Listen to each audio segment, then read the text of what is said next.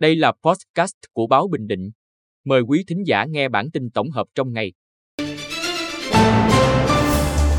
Bản tin tổng hợp an ninh trật tự ngày 25 tháng 12 của báo Bình Định có những tin chính sau: bắt hai đối tượng truy nã trên đường tẩu thoát, sử dụng ma túy, lái xe mô tô 30, triệt xóa đường dây cho vay nặng lãi, tạm giữ hình sự 5 đối tượng mua bán ma túy. Sau đây là nội dung chi tiết. Bắt hai đối tượng truy nã trên đường tẩu thoát.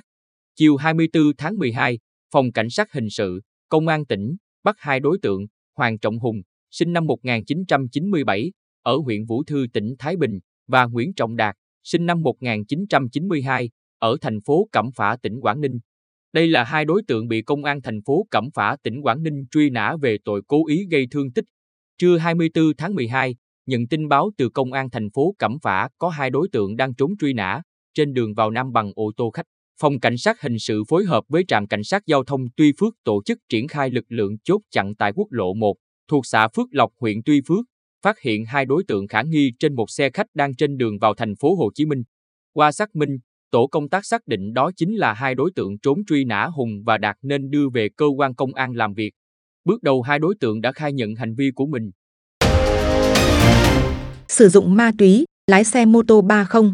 Vào khoảng 7 giờ 30 phút ngày 24 tháng 12, tại đường Nguyễn Tất Thành, thành phố Quy Nhơn, đoạn gần nhà sách Phahasa, tổ công tác của đội cảnh sát giao thông trật tự, công an thành phố Quy Nhơn phát hiện một thanh niên điều khiển mô tô không đội mũ bảo hiểm, chở theo hai người cũng không đội mũ bảo hiểm, xe không có gương chiếu hậu nên tiến hành dừng phương tiện để kiểm tra. Thanh niên khai tên là NHDS, sinh năm 2007, phường Ngô Mây thành phố Quy Nhơn, không xuất trình được các giấy tờ liên quan cũng như chưa có giấy phép lái xe. Nhận thấy S có những biểu hiện nghi vấn nên tổ công tác tiến hành test ma túy. Qua kiểm tra, đối tượng dương tính với ma túy, kiểm tra cốp xe, tổ công tác còn phát hiện một con dao. Triệt xóa đường dây cho vay nặng lãi.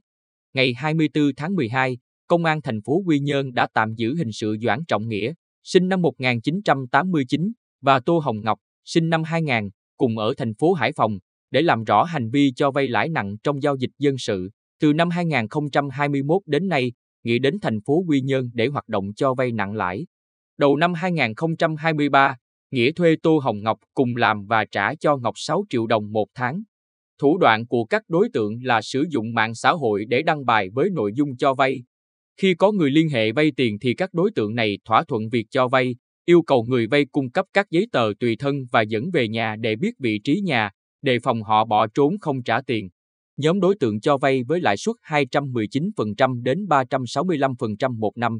Khi người vay không có khả năng trả tiền gấp hàng ngày thì họ sẽ đáo hạn, tức là tiếp tục vay thêm tiền với cách thức tương tự như trên để cấn trừ số ngày tiền góp chưa đóng.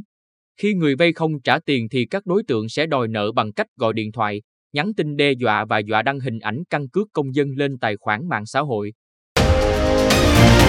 Tạm giữ hình sự 5 đối tượng mua bán ma túy. Ngày 24 tháng 12, Công an thành phố Quy Nhơn tạm giữ hình sự 5 đối tượng ở thành phố Quy Nhơn, gồm Đặng Duy Lợi, sinh năm 1998, ở phường Nhân Bình, Trần Văn Đạt, sinh năm 1999, Nguyễn Hoàng Thạch, sinh năm 1988, Nguyễn Văn Phúc, sinh năm 1982, Võ Văn Vũ, sinh năm 1999, cùng ở phường Đống Đa, để làm rõ hành vi mua bán trái phép chất ma túy. Trước đó, chiều 19 tháng 12, đội cảnh sát điều tra tội phạm về ma túy, công an thành phố Quy Nhơn phối hợp với công an phường Quang Trung tổ chức tuần tra, khi đến đường Lam Sơn, thuộc khu phố 5 phường Quang Trung thì phát hiện Trần Văn Đạt điều khiển mô tô chở Đặng Duy Lợi có biểu hiện nghi vấn nên tiến hành kiểm tra, phát hiện Đạt làm rơi hai gói ni lông chứa ma túy.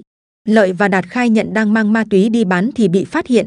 Liên quan đến hành vi mua bán ma túy của các đối tượng trên, vào lúc 18 giờ cùng ngày, tổ công tác trên phát hiện Nguyễn Hoàng Thạch đang điều khiển mô tô đi bán ma túy ở khu vực phường Đống Đa.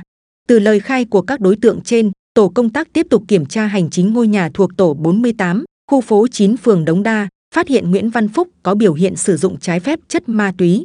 Quá trình điều tra xác định Phúc là người bán ma túy cho Thạch, rồi Thạch bán cho Lợi, Lợi bán cho Đạt. Võ Văn Vũ tham gia cùng Lợi bán ma túy.